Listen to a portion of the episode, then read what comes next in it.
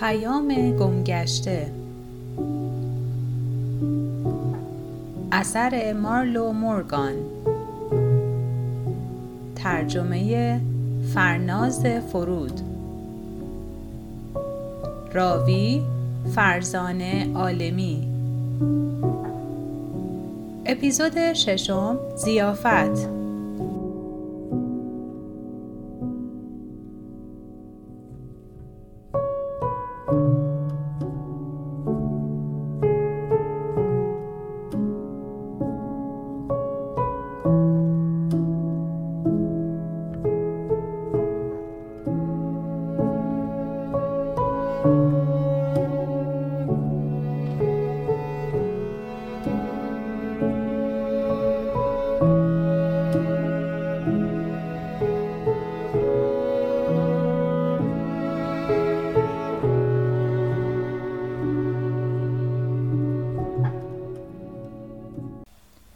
روغن شگفتآوری که از حرارت دادن برگ تهیه کرده بودند بسیار موثر بود پاهایم آنقدر آسوده شده بود که یک بار دیگر شجاعت سر پا ایستادن به فکرم خطور کرد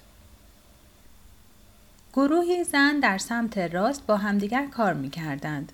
برخی از آنها برگ های پهن را جمع می کردند. یک زن یک چوب بلند به بوته ها و درخت های خشک فرو می برد و زن دیگری مشتی از چیزی را بر می داشت و روی برگ می گذاشت. سپس برگ دیگری روی آن قرار می‌داد و آن را مانند دلمه میپیچید و زن دیگری دلمه را در میان های مشتعل جا می‌داد. کنجکاو بودم.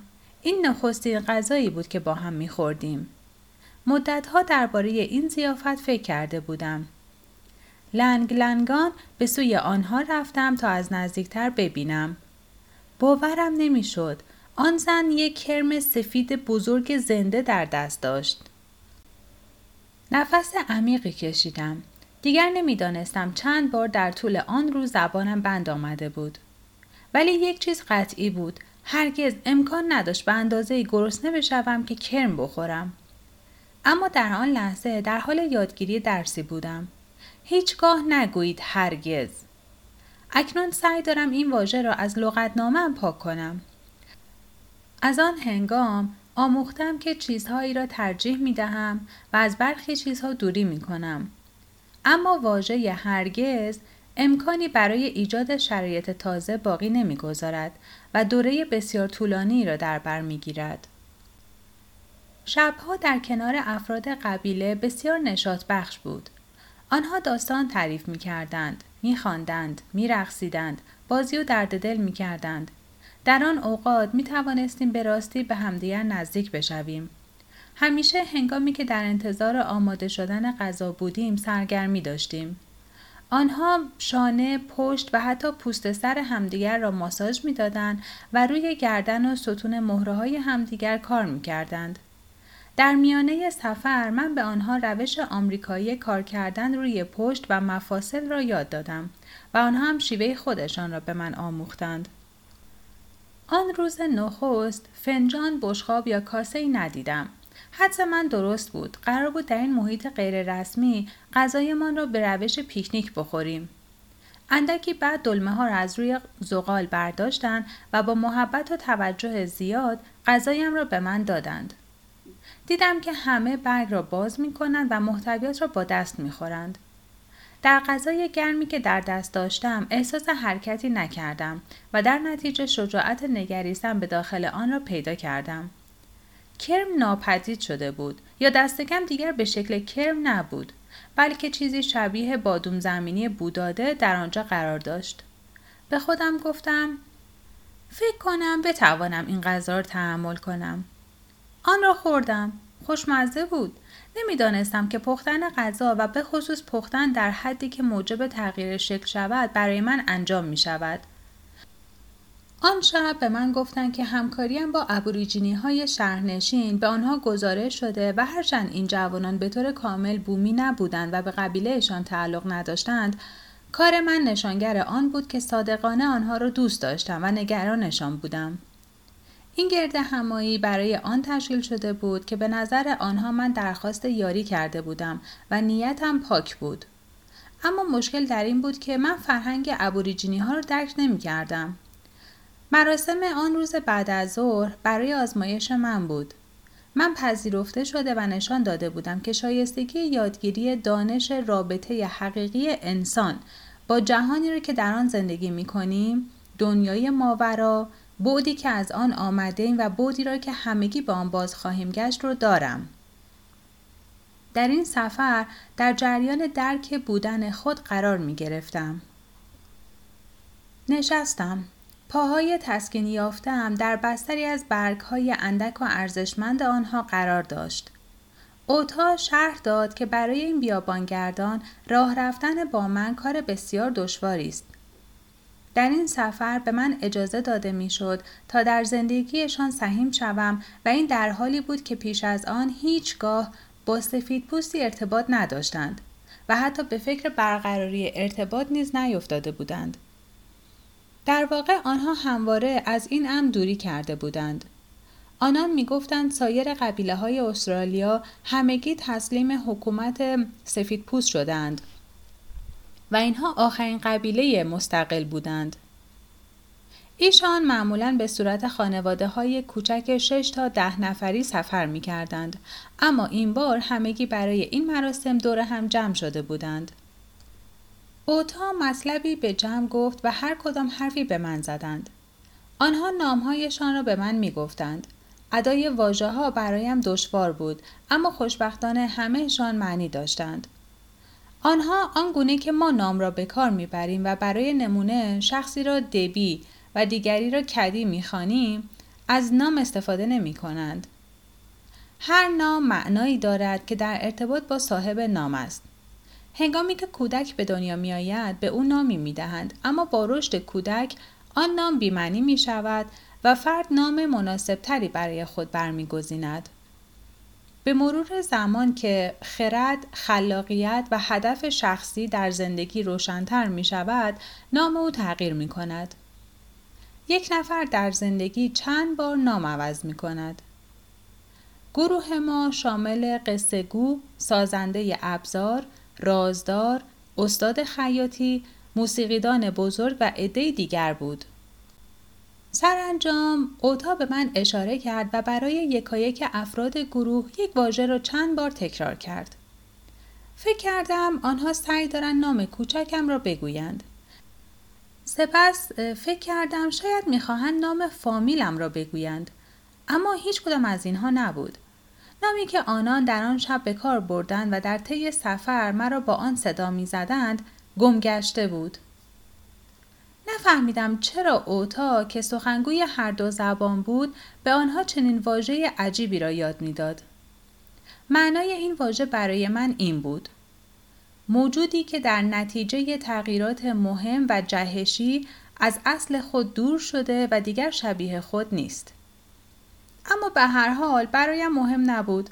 در آن لحظه همه روز و همه زندگیم کاملا به هم ریخته بود. اوتا گفت که برخی های ابوریجینی در مجموع هشت نام را به کار می‌برند. بیشتر شبیه سیستم شماره گذاری. تمام افرادی که متعلق به یک نسل و دارای یک جنسیت هستند رابطه مشترکی دارند و در نتیجه هر کس چند مادر، چند پدر، چند برادر دارد.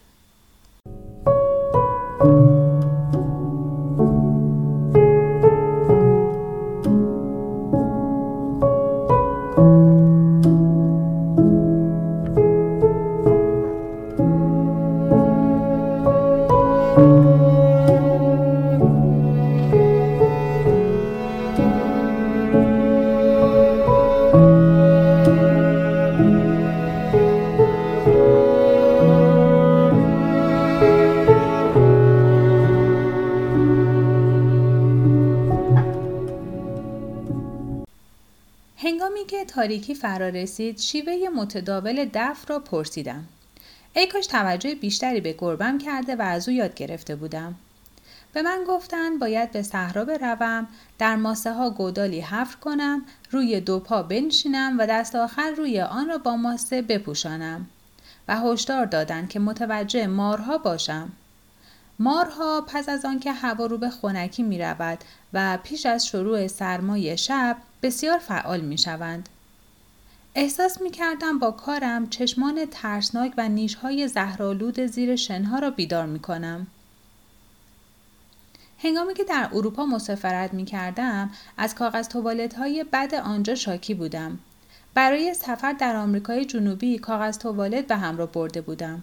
اما در اینجا نداشتن کاغذ توالت یکی از ناچیزترین مسائلم به شمار می رفت.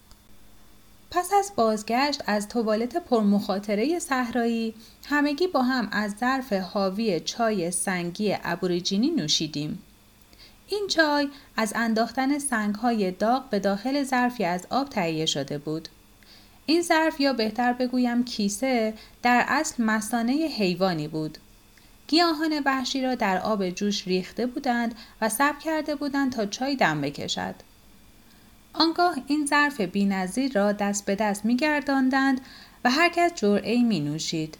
چای خیلی مطبوعی بود.